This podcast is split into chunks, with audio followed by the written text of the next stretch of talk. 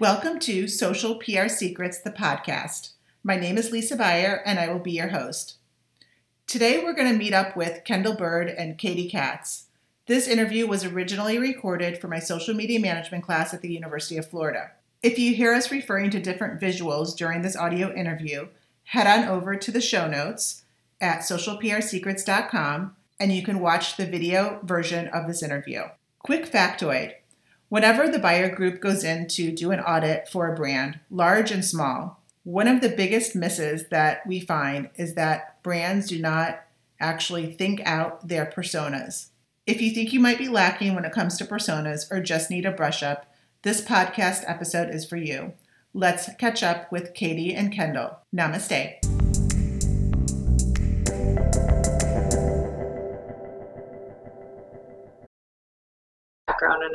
Hi, everybody. Um, we are back. Um, we're talking today about persona profiles, and I have two very special guests today. I have Kendall Bird and Katie Katz, and I'll share screen share with them. Hi, Kendall. Hi, Katie. Hi. Okay, so just a little bit of background on Kendall and Katie. We were all at PubCon together last week, and they did an amazing presentation about persona profiles, and I asked them to be our special guests for our class to share with you some more insights on persona profiles. So I'm going to turn it over to Kendall and Katie, and um, before you get started, girls, just give us a little bit of background on um, where you work, what you do, and how you were able, how you came to be presenting at PubCon, because I know that was one of your first um, presentations for PubCon, which is awesome. Congrats. Thank, Thank you. you. sure. Um, I'm Kendall Bird, and I work at Collegis Education with Katie, and we do higher education marketing for colleges and universities.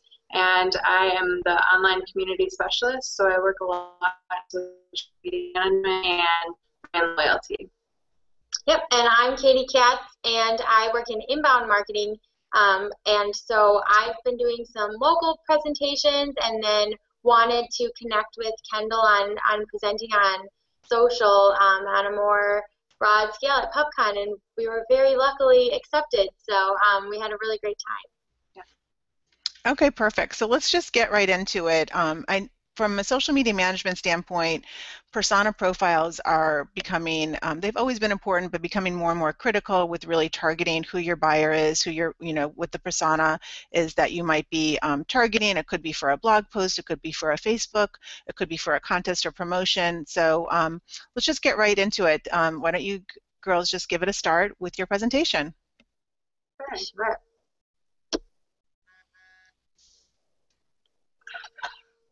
So this is um, kind of our breakout of what a persona is that we started off our presentation with. And this is a really great um, sentence, that, quote that we found from HubSpot, um, that a buyer persona is a semi-functional representation of your ideal customer based on market research and real data about your existing customers. So it's really kind of clears up the um, confusion around a target market and a persona which a target market is um, a segment. It's kind of describing like teenagers from 15 to 19. Uh, a persona is really taking all of your data and turning it into a person that represents a chunk of your um, market. Mm-hmm. Yep. So we pulled some um, bullets here about how to create a persona. Sure, and so remembering that what Katie said about it's one singular person, you want to conduct that market research and find out who your customer base is so that that target market start out with. And then create different um, questions and um, analyze their behaviors and um, even find data from external partners like Simmons um, that will help you to understand who that exact person is that you want to target. Um, and then from there, you're going to divide out into different persona buckets. So it might be one person is a mother, a single mother of two children, and the next persona that you're trying to target is uh, a married man with um, a home and two cars, or something along those lines that really um, adheres to your brand but also speaks to one specific person. And then from there, you're going to actually create a story and talk about who that person is and um, and really find out who they are and um, they would be somewhat of, of a new best friend for you because you know them so well. Um, and from there, you're also going to take all of the data that you have collected and you're going to edit that and all of those will become um, your, your persona. Um, and you will also have, uh, there's not really a, a, right number of personas. Um, it's really specific to your brand. So you might have four personas, you might have 10. Yep, and really the key takeaway is to make them a personal story about an individual person. I think that's one of the things that really um, can be confusing about personas versus target markets is um, you it really you really are you do make it really specific. So we um, have a card that we use at um, at Collegis where we will we'll actually create almost like a like a business card of a person with the person's picture on it and it's got their name and their job title and a little bit of a background on who they are and how they got to where they are including bullets about all of those key factors like age and gender and even salary um, and things that are important to them what are they afraid of what's what's challenging them about their future what's motivating them to do things so that when you're creating your content, you can have all of those goals and fears and interests um, right there in front of you and, and help to address everything that's important to them. Yeah. Um, and you can take it a step further considering social behaviors, whether they're going to be someone who's active on certain social media or whether um, they're going to be someone who's um, just kind of participating in reading, and that'll help you um, further hone in your calls to action on your content. Um, and so we just pulled five things that we think are most important to remember about personas. So remember that the persona, uh, they should be a person and not a segment. So remember that it's one person versus a target audience. Um, make sure you remember to include their inputs and their outputs. What are their what are their key demographic factors, how old they are, um, what they like to do, but also what that what that makes what that looks like for them, where they're spending their time, how they're going to be involved on their social media. Sure. And remember that this persona or personas are your new best friends. So you should know their stories inside and out. They should be somebody that you can relate to um, and also somebody that you know just from picking out of a crowd. And because you understand them, you can be personal to what they care about. And when you're um, making content or sharing things on social media, you can actually get into their psyche and, and talk about things that matter to them. Mm-hmm. Yep, and remember that all content should be directed at that specific persona. So remember their ins and outs, their their whole story. They're your new best friend. Yeah, no matter what you're working on, whether it's a billboard or a blog post or a social um, contest, it, yeah. there's there's room for working with the persona. So really with the persona, um, you really want to make it as personalized as possible so that you can make your messaging and your content really, really um, speak to that specific persona, right? Right.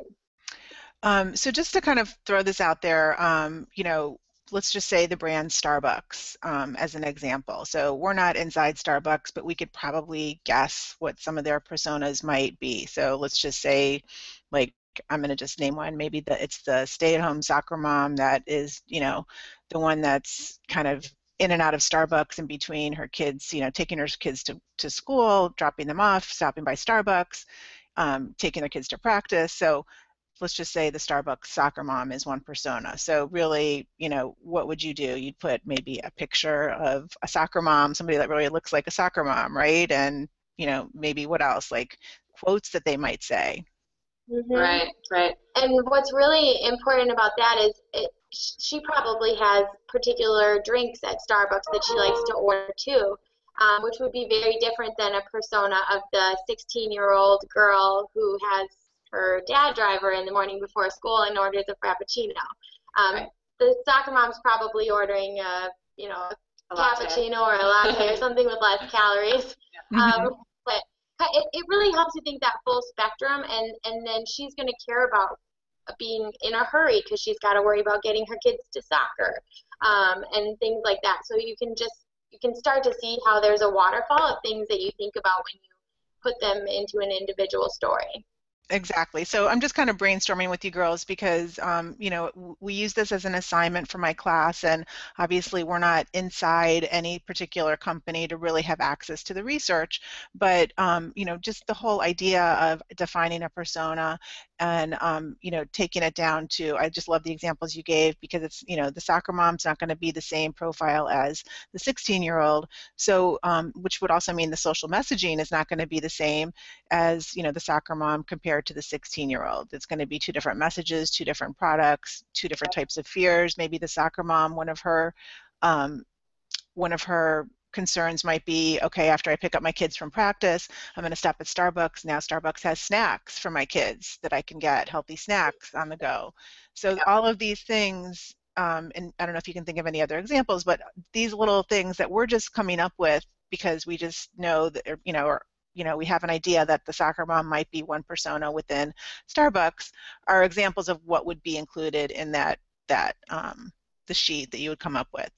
Yeah, and so maybe for that for the mom's persona, you would have a coupon that says, you know, if you purchase a cappuccino, you get an extra snack or something that comes with it. Like you can think about the things that are important to them um, that would motivate them to come in more often and then the visuals let's say you would identify okay which which um, which social network would soccer moms most likely be on? So i don't know i'm just going to throw out there pinterest maybe and facebook would be um, two that i would guess if i were um, you know working on this project. And then the visuals what would they look like? They would be tailored to the soccer mom. Mm-hmm. Mm-hmm. exactly exactly. Exactly and then just to take it one step further, so your presentation at PubCon was really about personas and contests. So if we use the same example um, and we wanted to do, let's say, a giveaway or a sweepstakes, you know, how would the personas play into that if we were doing a social promotion? So how, if you can just give examples of how personas and social promotions really tie in together. Yeah, so I think carrying along that same train of thought, it, it just would if, if your idea for the contest was to try to get more soccer moms to come in, you wouldn't want to make the purpose of the contest having like um, get involved on Snapchat to win some frappuccinos because that would be the wrong target market and you probably wouldn't have as much involvement and engagement in your contest. Um, and so that was some of the examples we tried to share in our presentation, how it really can impact if you find their their core motivations, then they get excited about it. If you have a miss and don't really think about their persona, you could totally lose their interest and maybe even offend them. Right, right. Yeah, you want to definitely have the the right imagery if that's what you're using for your social contest, which you probably should, since most social networks are very image based these days. Um, but you want to definitely have the right Im- imagery that will continue to drive that engagement and awareness for your brand and also for your contests. Okay, perfect. Oh, oh yeah. I can't think of anything on the spot that would be a contest for soccer moms. And yeah, I can't think of. That's but. okay. I mean, if you want, if you want to just share an example that you used in the presentation, um, you know, the oh, the do the one do and don't. You had a couple that they were, you know, a brand was targeting using, you know, the complete wrong persona. Sure. Um, so Audi, for example, um, they were trying to target a, a hipster demographic, um, and they were talking, um, trying to talk to that that persona of um, people that enjoy cooking or people that enjoy art um, and music and different things like that. whereas their actual persona is a 20, 30, 40 year old man that really enjoys cars and um, and is might might be a little bit further off in their career and um, and have a little bit more money to spend. And so they were posting to their Instagram um, for a contest um, targeting the hipster uh, segment. And um, they really wanted to target that other the other persona that was the 20 30 40 year old Man. instead of just showing pictures of cars Yeah. and things like like really cool pictures of cars, which is what Yep. they follow their Instagram account for. They were showing pictures of cooking classes, which was totally irrelevant. Right. Even if it is kind of relevant for the world today, people care about that. It's not Right. relevant for their brand. Right. And so those pictures were receiving really negative comments like, why aren't you showing pictures of your beautiful cars? I would rather see that than this picture of this guy cooking. Um, so you could really see with within their persona um, that was talking back to them on their social channel that they weren't hitting that target right. Yeah, and so we uh, we also shared an example of a um, contest that we did for one of our clients, um, where it was targeted at college students, um, and we asked them to share on Instagram how they're making how college is helping them make their dreams real. Um, and so it's a very easy visual for um, you know millennials and, and people in their 20s to show what what they're doing in college that's helping them get to their career aspirations. Maybe it's helping them um, build a family life that they were looking for, or maybe um, they're the first person in their family to go back, go to college, um, and so um, it really kind of it, it helped it helped them visualize what was important to them. Okay, great. Well, you girls have been awesome. Thank you for um, for being the guest today. So, are, are, there any? I know you're on the front lines of social media too, um, and, and, this class is social media management. Do you have any last words of advice for the class as far as um, the on the future social media managers? Definitely, just be hyper aware of everything that's happening on your social channels. Um, always be connected, um, and just be abreast to what your persona is talking about all the time and um, really tailor that uh, content toward your persona. And make sure you're managing your own personal brand from right now while you're in college because. The internet is forever. And as you go forward in your career, especially if you're interested in doing social media, your personal brand and how you're representing yourself now will matter in five years. Absolutely. So.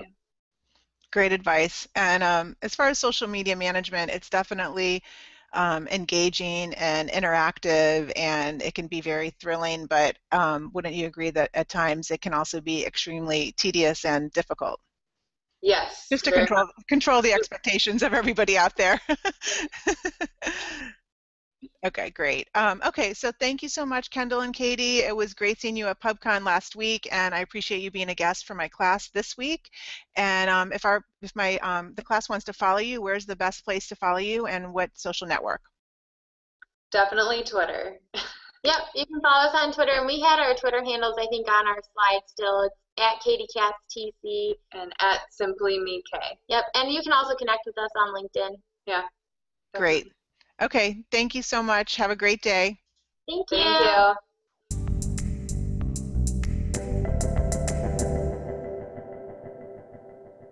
Thank you for listening to this episode of Social PR Secrets. If you like what you heard, check out the book on Amazon or follow our blog at socialprsecrets.com.